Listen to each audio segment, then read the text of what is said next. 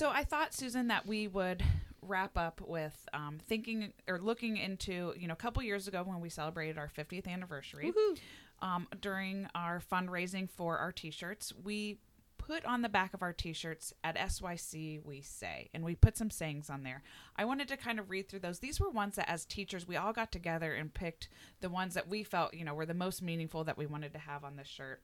Um, and the things that we're talking about today are going to come up in other podcasts. When we talk about specific topics, you're going to hear us talk about some of these language or, or SYC words that we might use. So this was kind of a preview of sort of some other things that are going to come up. Yeah, just a preview here.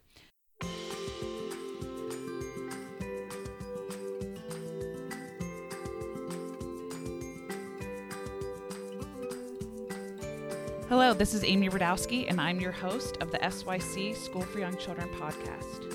Our philosophy is we believe in the social emotional development of all children, and we believe that that happens within the context of free, uninterrupted playtime. This podcast is meant to serve as a parent education and as an outreach so we can reach more families. Now, our next episode.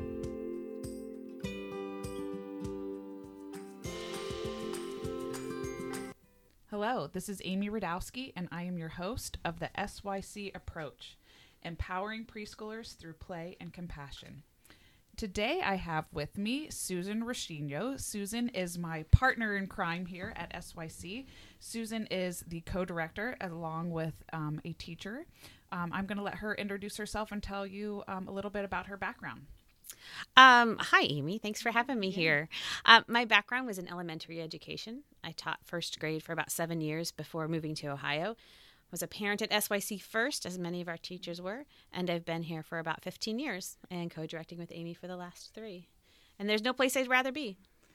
So I thought today for the podcast we would um, talk about things we say at SYC or things that we don't say. Um, throughout the years, we've had parents comment, and, and sometimes the teachers even comment on this, that we have somewhat of our own language. Um, and so some people call that, you know, the SYC language, or don't SYC me, don't don't SYC talk me. That's usually my teenagers that actually say that. Yeah, the. SYC talk goes home an awful lot. Yeah, it sure does. Um, and so, uh, yeah, I just kind of wanted to talk about some of those things. You know, this is not going to be encompassing everything we say or don't say. These are just some of the um, mentionables that we we've kind of come up with and, and even actually written them down. Yeah, what happened is um, maybe six or seven years ago, we were noticing that when we got student teachers or teen helpers or even new teachers came into the school, we'd find them saying things that kind of made us go, ah. So they would, and we'll talk more about the specifics, but saying things like friends or you're okay um, or you need to share. And we realized that we do have our own separate language and our own way of saying things. Um, so we kind of wrote it all down and thought, this is what we don't say and this is why. And this is what we do say instead to kind of get to the same sorts of goals. And I will say that always our main goal, and when we are speaking with children, is um, respect. Absolutely. That's that's the number one basis of, of where we're going. And it's not that some of these other um, words or things we don't say necessarily aren't respectful. We just find these things to be the, the most encompassing of our values here um, at SYC. And that's not to say we don't slip. Absolutely. We all slip sometimes. Um, but we found that the other ways that we have of saying things really, like you said, are more respectful of children and who they are and their, what their feelings are. Um, and I think maybe that's why SYC Talk goes home with us so much too. Because even in your everyday life with adults, the same things are helpful, Right. Right? They're respectful the way we speak to people here and outside. Absolutely. So one of the first things that we have on our our, our little list here is um, we're talking about friendships. Um, so things that we we don't assume or we don't want to say is we're all friends here, right? So if if we're in a classroom, we're, you know, we're not necessarily going to say, okay, friends, come on over. It's time to come over and listen to the announcements. Can you kind of speak to uh, us about that, the why behind that? And honestly, I found that that's one of the most controversial things in early childhood circles because a lot of teachers will refer to the children as friends, either implying that they're friends with each other or friends with the teacher. And to be honest, that's not true. Just because you're all four years old doesn't mean you're friends with everybody. And we, I really feel like by using that term, you're devaluing what a real friendship means. A real friendship means that we have a connection, that we respect each other, that we care for each other, that we like each other. And you can be in the same class and honestly not like each other. Sure. So we try not to use those words. And I wouldn't even necessarily refer, refer to all the adults here as friends. We're coworkers, and some I'm more friendly with than some others, but we don't want to make assumptions about that. So we try not to say friends. And then people say, well, then what do you say? Right. Because I think there, that is a hard a, a, kind of a hard language to figure out because we are all a community in the classroom, right. right? So, what is it that we can say to kind of call everybody over or to refer to us because we are a part of this community? However, we aren't necessarily, like you said, all friends. Um, and so, you know, that's something where we m- might just, you know, hey, it's it's time for all the kids to come on over. We're going to make an announcement, and then this is what we're going to do. Um, you know, we're going to have small group um, and moving along in there. So, kids works. Everyone, hey y'all whatever you're comfortable with. But i think the other aspect that friendship comes into it is this idea when people say well we don't hit our friends. Well when i'm mad at you you're not really my friend at that moment. And by saying i don't hit your friends means saying well you can hit other people that aren't your friends. Right. so we don't want to make those assumptions. And we don't want to use those terms and assume that the people feel a friendship towards each other because they may not. We don't hit people. People aren't for hurting regardless of whether you're a friend or not. Yes uh, one of our other main things that we say here, in fact, there was even a book written about it. If you have not heard it yet, it is called It's Okay Not to Share, written by Heather Shumaker. But that's one of the things we don't say. We don't make kids share. We won't say it's time to share. You know, Susan, are you done with your uh, coffee cup there? It's my turn. I am not. I'm still mm-hmm. drinking from it, but I can have it. You can have it when I'm done if you want it still. um, could you wash it first? Yeah. But as adults, we yeah. don't do that, right? As adults, I wouldn't expect you to share something that's valuable. Maybe not your laptop, maybe not something that's your special favorite shirt. I wouldn't expect you to share something personal like your toothbrush or your hairband. Or my husband. Or your husband. I wouldn't expect you to share something that you're in the middle of using, like my coffee cup right now. Um, and I wouldn't expect you to share something if I've loaned you something before and you mistreated it. So there's no reason why we can't expect those same, give those children those same kinds of rights.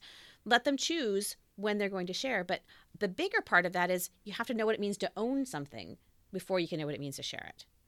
Yes, and and I think that when when I share when I share this information with other people, you know, I, I sometimes get looks like, "What do you mean sharing is caring?"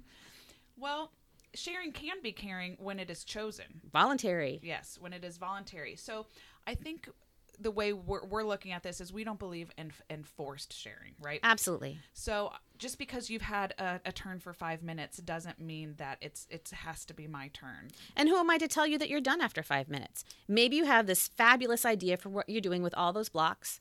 And maybe you're just getting started with it. And, and who am I to say that it's now somebody else's turn just because they walked up and they said that they wanted it? Um, that devalues a child's ideas, it devalues their time five minutes means nothing, right? But it it it takes away from whatever they're doing. Um, so what we do instead is we have a system of turn taking. When you have something, if there's only one of it, or that's the one that you're using, you keep it as long as you want. And sometimes kids will come, especially if an older kid who's been in another environment comes to school and they'll say, I'm going to keep it forever. And I'll say, totally, you can keep it forever. Never happened yet, but they might keep it all day, right? But once we've they, definitely had that, yes, especially with the hoses. I found the hoses right. is what they keep the longest. Um, but once you know that you truly can have it as long as you want, then you don't need to do that. Then you're willing to be able to give it to somebody else because you know your turn's going to come again. So while you're waiting, somebody else has got it right now. It's not your turn. Let's put your name on the list. I'll draw a picture of the whatever it is, put your name on the list, and I'll tell the kid, I will come get you in your turn. And I promise. And I always come back. Might be today, might be tomorrow, might be a couple days from now, but I will come back to you and you'll get your turn.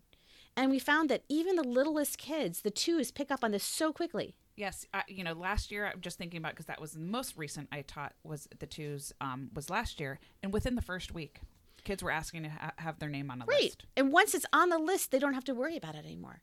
They're not obsessing over it. They're not hanging over the kid with it.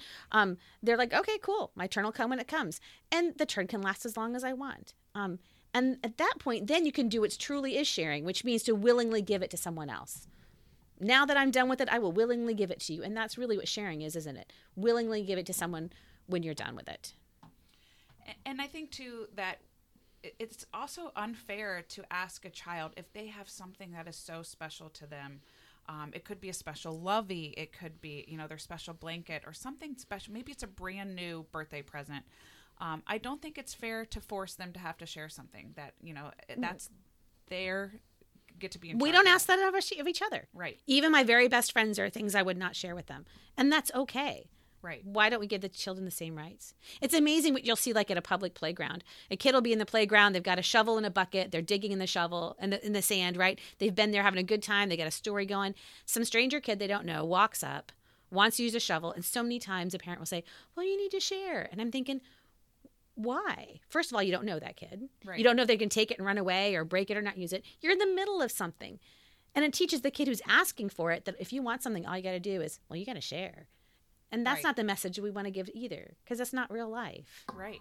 And, and I found that this is a tool that you can totally use at home as a parent, even if you're if you only have two kids at home. Making a list and just Yeah. writing something down. Number one, it shows kids that you're valuing what they say. Um, and number two, there it's something that they can visualize and see that that they will get a turn. It means something. Yes. And we're showing them the power of writing, we're showing them the power of language, the power of the written word. This is important. As well as telling them you when you're holding it and you're playing with whatever it is, that is important. And I value what you're doing and I will let you do it as long as you need to do it. Yeah, and, and play dates. This is something you can use. Absolutely. Specifically. Um, speaking of that, just side note here, but thinking about sharing, something about with play dates though, if you have some of those sort of special toys that you don't want to be um, um, shared with, but it might be tricky if another um, you know classmate is coming over or maybe a family member you know i always would walk through my house with the kids before a play date would happen and say what is it you don't want to share today then let's get that and put that up and out of the way just so that it kind of puts some of those things away kind of t- takes that anxiety away from that part Mm-hmm. um, all right, so moving on to our next sort of subject here is is talking about conflict and safety. So one of the things I'm going to say that we don't say, and, and this this one is hard. I'm going to say, um, and uh, I've let it slip, but is saying be careful. Right? Mm-hmm. Um, It's as a it's a as a mom, it's a natural reaction. I just say, and I'll say it to my teenagers sometime: be careful driving. that's the one time I can't drop it is Right. when they're getting in the car and they're driving is to say it.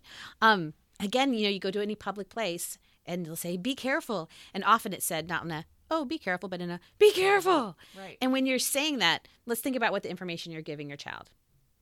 The world is a dangerous place. Something's going to happen. I don't know what, but something's going to happen. Um, if you're careful, you're not going to get hurt. We all know that that's not true right. right? And um, it's nothing useful in that. So if you think of what could you give them that would be more useful instead? So imagine a kid that's walking in front of a swing.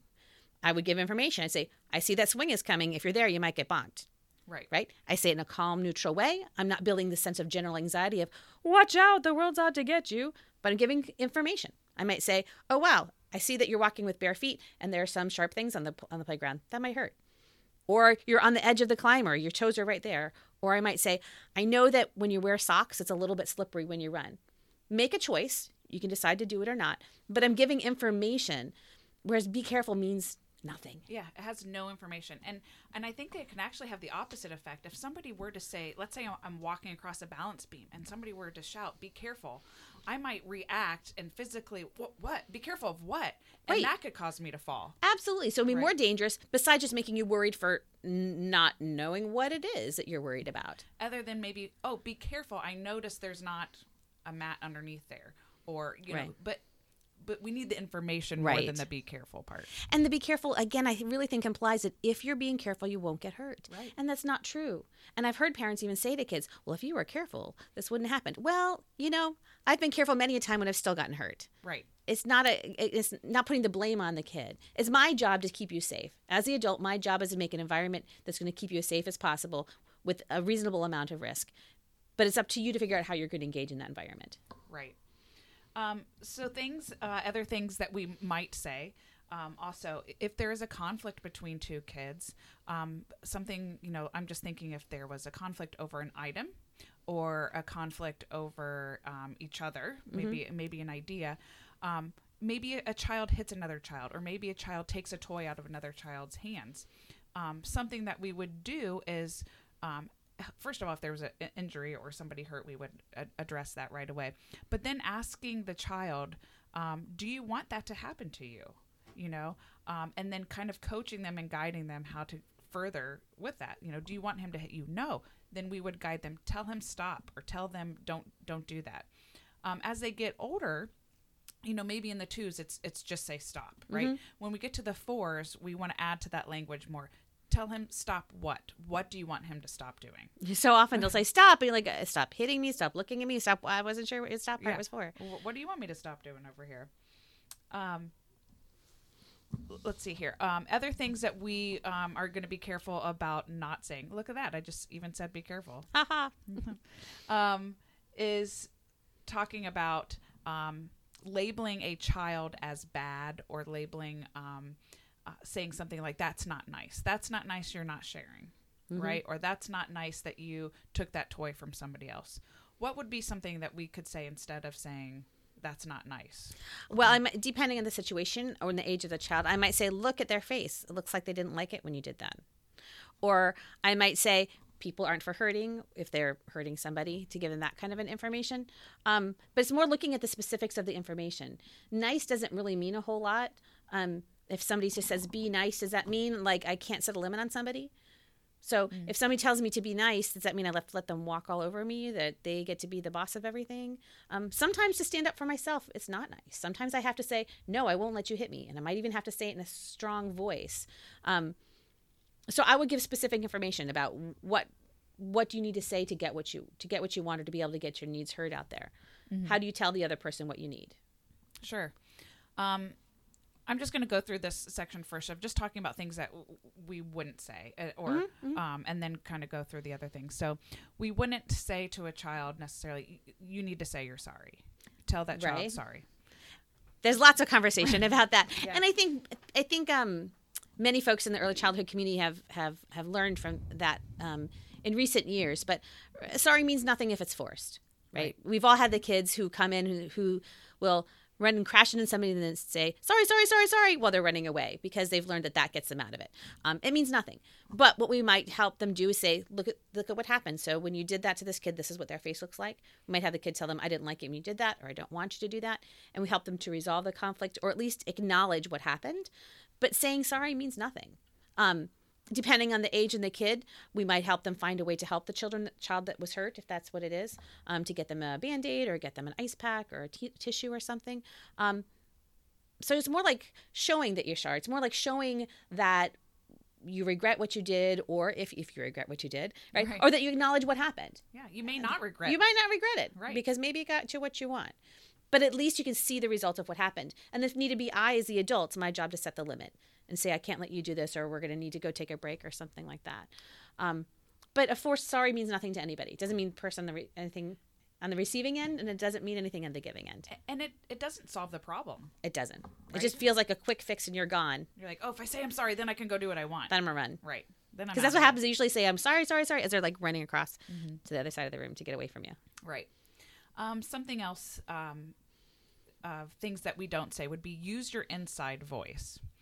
So um, for that, we might say something instead of "It hurts my ears when when you speak when you s- speak that loudly at the table." Yeah. Um, I- I have said before, could you tell me that in a talking voice? Because sometimes it is hard to hear something. And, and, you know, uh, listen, I've been at home with with young kids Yeah. all day. I'm in a classroom with 21 kids. Sometimes that that sound can be very loud to your ears, and it's okay to place a personal limit um, on those things too. But it's done so in a respectful way. Right. Tell me that in a talking voice. It's easier for me to hear you that way. Or I've said I can understand you if you're screaming. If you use a regular a talking voice, then I might be able to help you more. Right. Okay, so let's talk now about um, the th- things that we would say. So um, we would talk about, um, we tell children that they are the boss of their body, Absolutely. right? That they get to make those decisions as far as giving somebody a hug um, at our school or whether they say hi to us. Mm-hmm. Um, some ch- kids, when they um, arrive into the classroom, may not want to have that focused attention on them when they come in. As a teacher, I'm always going to greet them um, to say hello, but I don't need a forced hi back or make sure you say hi, use your manners. That's not what's important to me. What's important to me that the child um, knows that I am acknowledging that they're coming into the classroom, and as far as that, I don't need anything back Right. right? this is about the child feeling welcome to come into the space, not about making me feel good Right. um, that they're acknowledging that. But being the boss of your body also means, um, within some limits, some reasonable adult limits, that you decide when you're going to eat. You know, if you're hungry, we have snack available throughout the day. Um, that if you're going to go outside, unless it's dangerously cold, you get to decide whether you're wearing a jacket or not. I might make observations.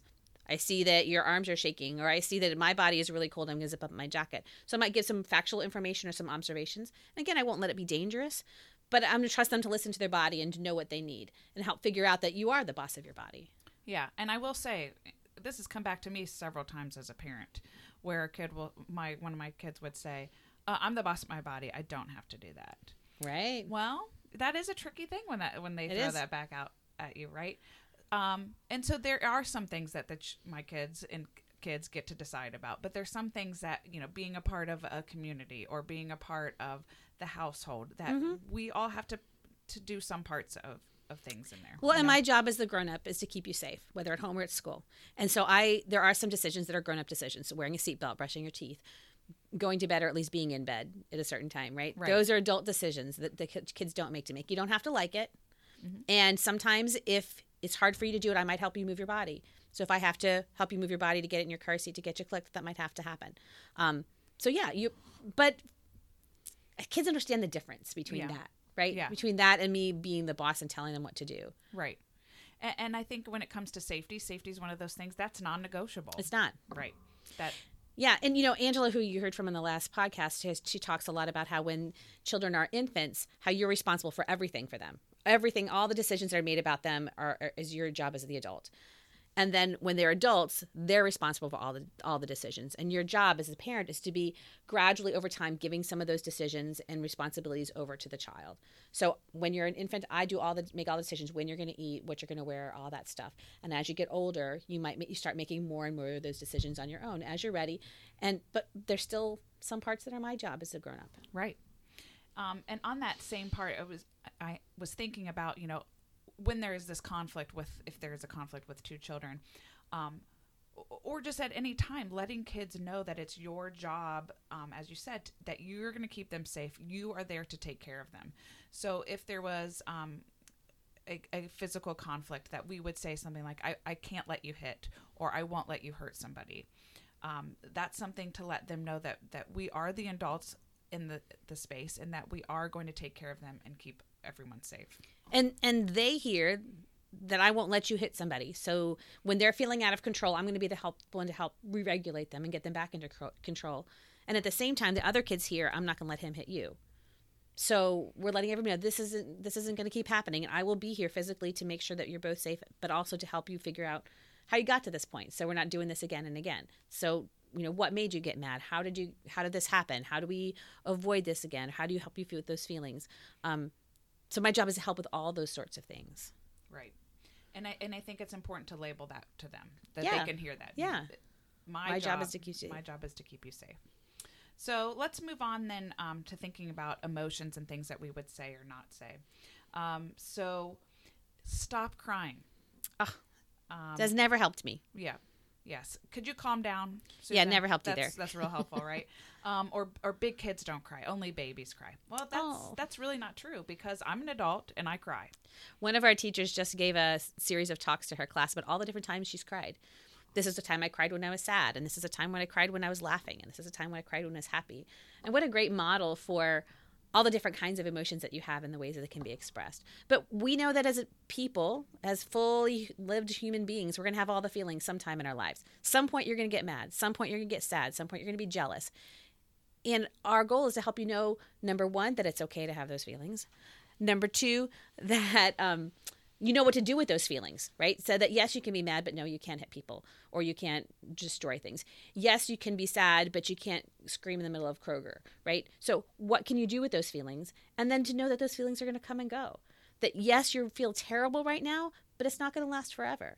And the only way you can learn all those things is to have those feelings be totally and completely accepted and to know that the adults around you can handle them.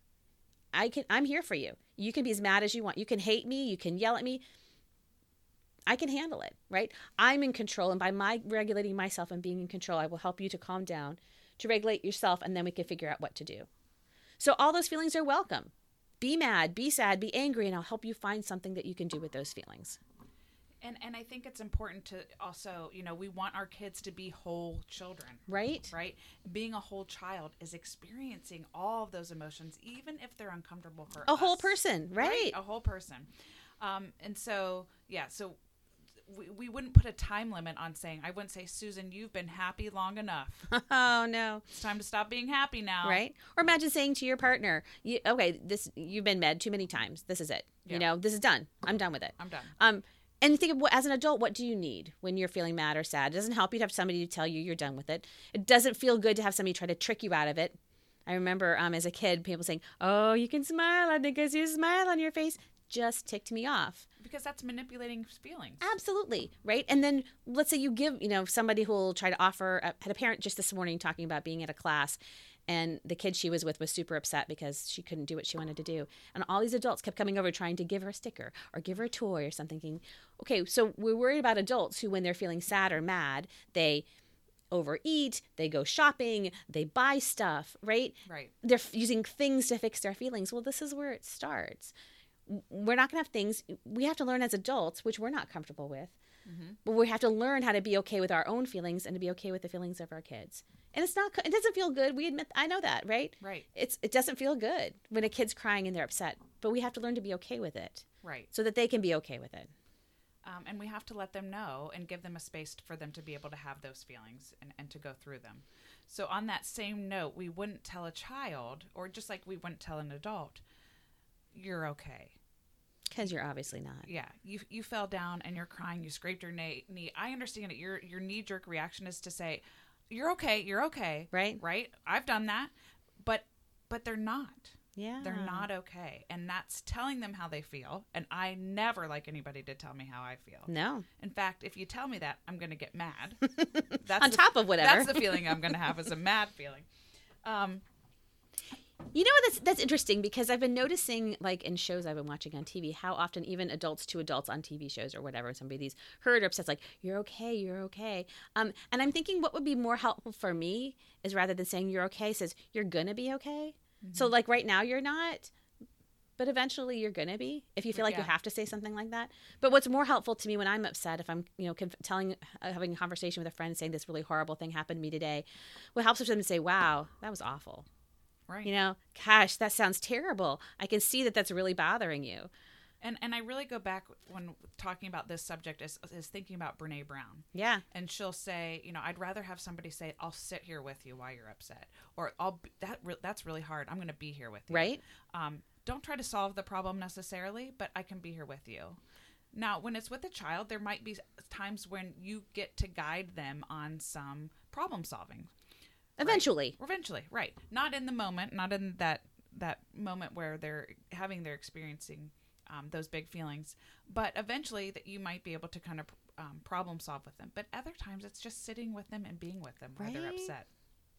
And it's so hard for us. I mean, it really is hard. Nobody likes to be sitting with a kid when they're mad or when they're upset, especially if it happens in public, right? We've all had, I know we all have, but I've had those times when you have a kid freaking out in public and, you know, you're just sitting there with them and people walk by and you feel like they're judging you or whatever. But sometimes they just need to get through it. And just sitting there with them, keeping them safe, but sitting there with them might be the, the best way to make it through. Right. And then um, we've talked before about this thing, this idea of like going through a tunnel with somebody with their feelings. Yes. And when somebody's feeling a big emotion, it's like they're heading through this tunnel and there's a light at the end of the tunnel. And you're going to get through and out of those big feelings eventually.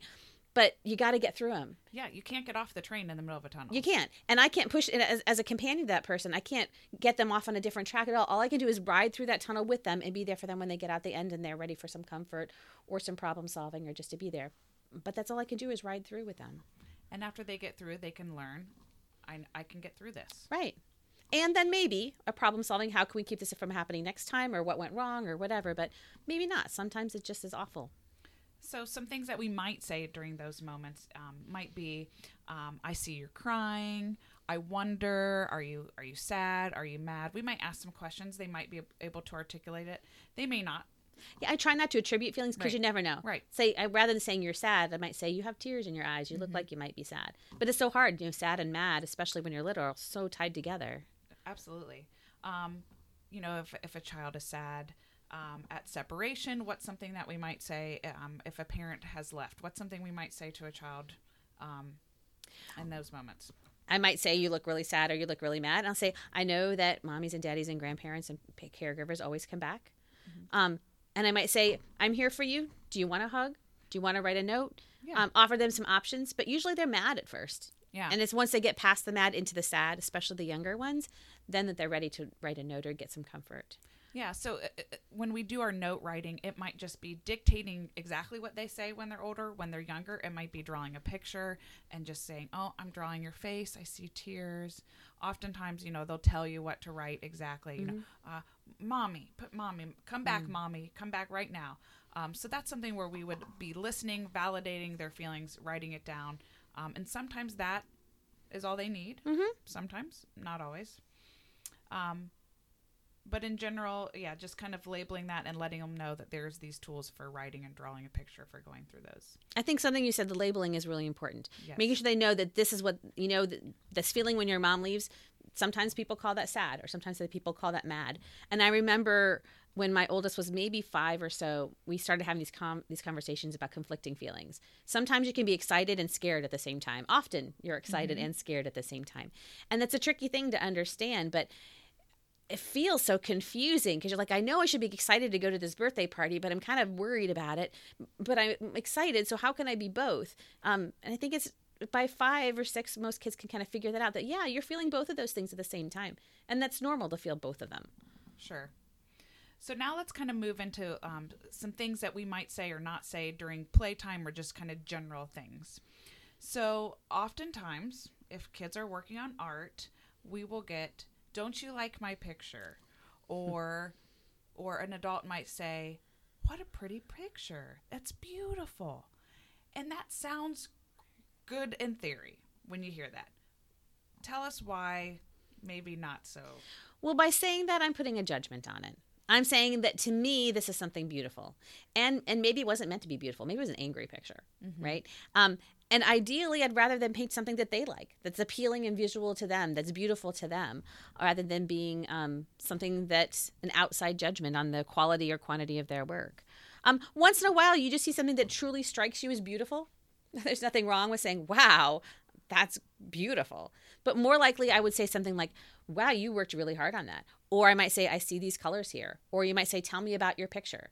And they'll, if they can, then they'll tell you some about it and you'll have some more ideas. But I try to avoid any outside judgments on what it is that they're mm-hmm. doing.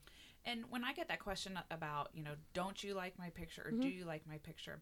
I try to kind of work on retraining that with kids because I don't want them to necessarily have to seek external validation. all the time. Absolutely. I want them to be motivated to make a picture because they want to or because they feel that, not because they want to impress me or um, make me feel proud. Right. In, in other words, that that's not their job. Right. And it's about the process of making the art. It doesn't really matter what it looks like at the end. It's the thought that went into it, it's the ideas that went through, the experience, the physical experience of making whatever they make. That's what's important, not the product. Right. Um, so then thinking of that same thing about labeling, saying something like "you're pretty" or "I love your clothes." Again, that's putting a, a judgment on it, um, and also help, helping them seek that kind of external validation. And it's implying that your value is based on what you look like. Right. And we tend to do that with female presenting children more than anybody else. And that is certainly something we don't want to be starting at this age. Right. Um, so things that we might say is in the classroom is, um, wh- what can I do to help? What what can I get you to help? Um, do you need more art supplies for your picture that you're painting? Do you need more brushes? What can I do? So I can engage with a child while they're doing some of those activities, right? And I can inquire. I can ask them questions um, b- instead of just labeling it with a your picture is Right. pretty. Or, or I, I, I loved using I wonder questions. I wonder what you need, or I wonder what you're working on, or I wonder what's next. Or to be honest, leave them alone. You know, Yeah. Sometimes they just need to be doing their own thing without anybody talking to them about it. Um, this is one that's hard for me, but so uh, looking at things in the classroom, but but saying something like, "Oh, look at how well John is behaving over there." So using a kid as an example. Right. So, oh, you're sitting so nice, John. What what great behavior you have. And saying that to try to manipulate other kids into doing that. Right. Right. So that's a hard one for me. So how do you approach that? Hard for you in that you feel like sometimes you do that, No. or, or like it really pushes your buttons. Yes. Yeah. Yeah. And I think, um, to be honest, in my elementary education background, that that was presented as a valid way of um, classroom management. Okay. Was you know focus on the good that people are doing, and other people will follow along because they want to get those pra- that praise as well.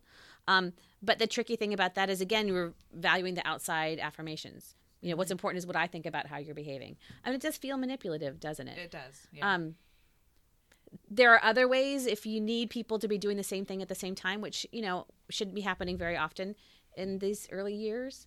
Um, but um, and and there's and there's something to be said for saying to somebody, "Wow, you helped me clean up the stuff. Thanks." I- But like a tell you- genuine help fit because Yeah. I really am thanking you because you helped me, not because I'm trying to manipulate the other kids to say, "Hey, Johnny, look at Timmy, he cleaned up." You know, Yeah. that's. Right. I, I wouldn't. I wouldn't like if somebody did that to me. right. Ugh. Yeah. Yeah. So that's that's the part that I that is a struggle for me. But yes, saying something genuine that was really helpful that you helped me put Right. that away. Um, but that's more so to a specific child, not so much sort of um and just in earshot Yeah. t- to like you said manipulate some of those. Well, and that So- brings us to, and I don't know if this is where you're going next. No, that- was yeah, a good it. job. right. right? Mm-hmm. So, um, kind of like be careful. Good job is so vague. It's so nebulous and used so often for so many different things. Um, once in a while, I get somebody who, oh, good job, you walked in the door. Good job, you put your bag away. Good job, you took your shoes off. You know, if you use it five times within the first minute you're in the classroom, it's kind of lost its meaning, Right. right? But it feels, it feels manipulative. Like I'm trying to get you to do something, and it's not informative. But if you said, wow, it was really helpful for me when you opened the door. Or look at that, you got in the car in time, and now we'll have extra time on the way, you know, sing a song on the way to school. Or um, you put those dishes on the table, now we can all have dinner. Um, that factual, detailed information tells kids what they did that was helpful, and it gives them a word. That was helpful. That was kind. That was thoughtful of you to do those things. But being specific like that tells so much more that can be easily, then the kids can take that in, like, okay, this is what it means to be kind. This is helpful when I do that. Um, whereas good job just means so little. And we use that so many times. I hope that if nothing else from this podcast, people pay attention to how often they hear good job in the world. Right. Not just kids, not just teenage, but like it's everywhere. And see how meaningful it is once you start noticing it. Yeah, I mean, it just makes me think of it. Sure, I get it. Like when we're first maybe potty training our kids, like, oh, we kind of want to celebrate that part Right. when they first do. it. But then if you think about that, it's like, do I tell you know Holly or do I tell you, good job, Susan, you went to the potty today? You know, right when Good job, you showed up at work. right? Congratulations, you did it.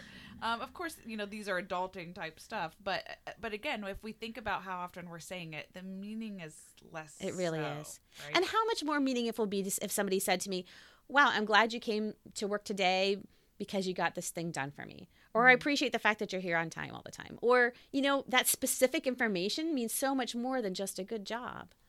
for sure. Um, But sa- you're doing a good job, huh, Amy? Thank you so much. Um, so thank you. Let's talk about that. Should we um, force kids to say thank you?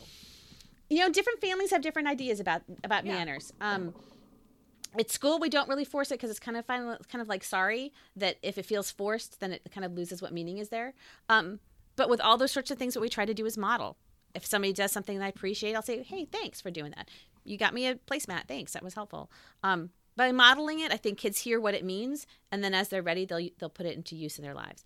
But forcing somebody to say thank you feels disingenuous. Yes. And I will say, you know, in my personal philosophy as a parent was I I never um, did the manners like please, you know, you must say please, you must say thank you, but it was 100% done through modeling. You know, Mhm. even if my husband would make dinner, I would modeling that in front of the kids. Thank you so much for making dinner. right you know um and just so you know my kids who are teenagers do have manners now um and, and and learn them through that natural meaningful fo- that meaningful way now there are times when i might have given some guidance if we're going to grandma and grandpa's house and we're going to open up presents and they may not get something they like i might have just given some guidance that when i get a present i say thank you some some coaching yes some coaching on how to be polite to people, uh, to be cautious, uh, to be considerate of other people's feelings is the word I'm looking for. Yes. Yeah, how to be considerate. So, but I but I think and and I think some specific inst- um, instances need more a little bit help.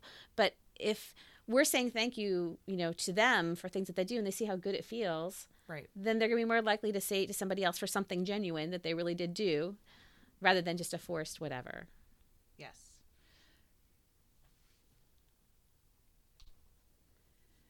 So I thought, Susan, that we would wrap up with um, thinking or looking into, you know, a couple years ago when we celebrated our 50th anniversary, um, during our fundraising for our t shirts, we put on the back of our t-shirts at SYC we say and we put some sayings on there. I wanted to kind of read through those. These were ones that as teachers we all got together and picked the ones that we felt, you know, were the most meaningful that we wanted to have on this shirt. Um, and the things that we're talking about today are going to come up in other podcasts. When we talk about specific topics, you're going to hear us talk about some of these language or, or SYC words that we might use. So this was kind of a preview of sort of some other things that are going to come up. Yeah, just a preview here. So on the back of the shirt, we said, at SYC, we say, you're the boss of your body. Here's what I know. So that's one of those times when instead of saying be careful, we might say, here's what I know. That could be slippery. Or here's what I know. There's a big puddle of water over there. Or for things like limits, like here's what I know people aren't for hitting. Or here's what I know the clock says it's time for lunch. Right. Um, all feelings are okay. It's okay not to share. It's okay to go up the slide because at SYC it is okay to go up the slide. What's your idea? So if a child is playing with something, or maybe we see uh, them doing something with a an object that may not be. Uh, So I'm imagining a kid picks up a scoop of water from the sensor's Yeah. table, starts walking away. Right. Rather than immediately saying, "Oh no, no, the water stays in the table," I might say, "What's your idea?" Maybe they had a really good idea. They're going to water a plant, or they had a plan. But rather than jumping to no, I assume that there's an idea behind what's there, and I find out the idea, and then decide if we need to set a limit. what do you need if a child is working um, maybe in the science area maybe in the sensory area maybe in the art area any of the areas we might ask them what do you need? Do you need more paint? Do you need more scoopers in the rice table? Even grown-ups make mistakes. Um, and all of this language we use as part of our teacher talk, right? So, um, Susan, if you and I were working in the classroom together um, and I spilled my water, I would label that out loud as a way to model in front of the kids. Hey, we make mistakes as adults. This is a problem we can solve. Right. This is something we can fix. You can do hard things. we want kids to try take risks and try hard things, right? Because if it's hard, it doesn't mean that you don't try it. Um, and I think that's kind of addressing this idea of sort of being brave. That just because something's challenging doesn't mean you don't need to try it. But I have confidence in you that you can do hard things. I'll put your name on the list. Different people like different things. Right. Um, I hear you saying. So if a child is upset, maybe there's a conflict, we might say, I hear you saying you wish this, or I hear you Yeah. saying that. Um, And that's a good way to just reflect back. Make sure you are hearing it right, because sometimes you don't. right. I hear you saying you wish this happened. And they're like, no, I was really complaining about that. right. And wouldn't it be great for all of us if, like, every time you had these big feelings, the person across from you said, "Well, I hear you saying." I mean, maybe that's what people are taught to do. Well, just I do. I actually do this a lot. This is when the uh, don't SYC me comes Right. back at home. I hear I hear your words. I hear words. I hear your words, guys. Um, what do you want to tell them? So this might be what we would use um, when coaching kids to talk to other kids. What did you want to tell them? Tell them to stop hitting you.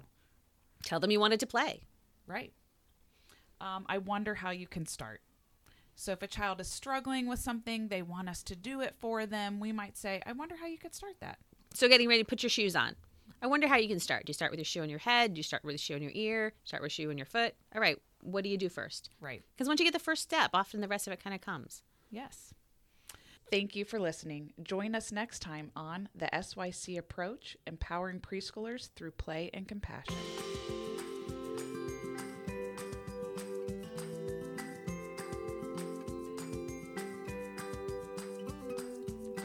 Thank you for joining us. This is Amy Radowski, and I'm your host of the SYC School for Young Children podcast. I'm the co director of the School of Young Children. We are located in Clintonville at 93 West Weisheimer Road. For information about how to contact us, you can check our website at www.syccolumbus.org.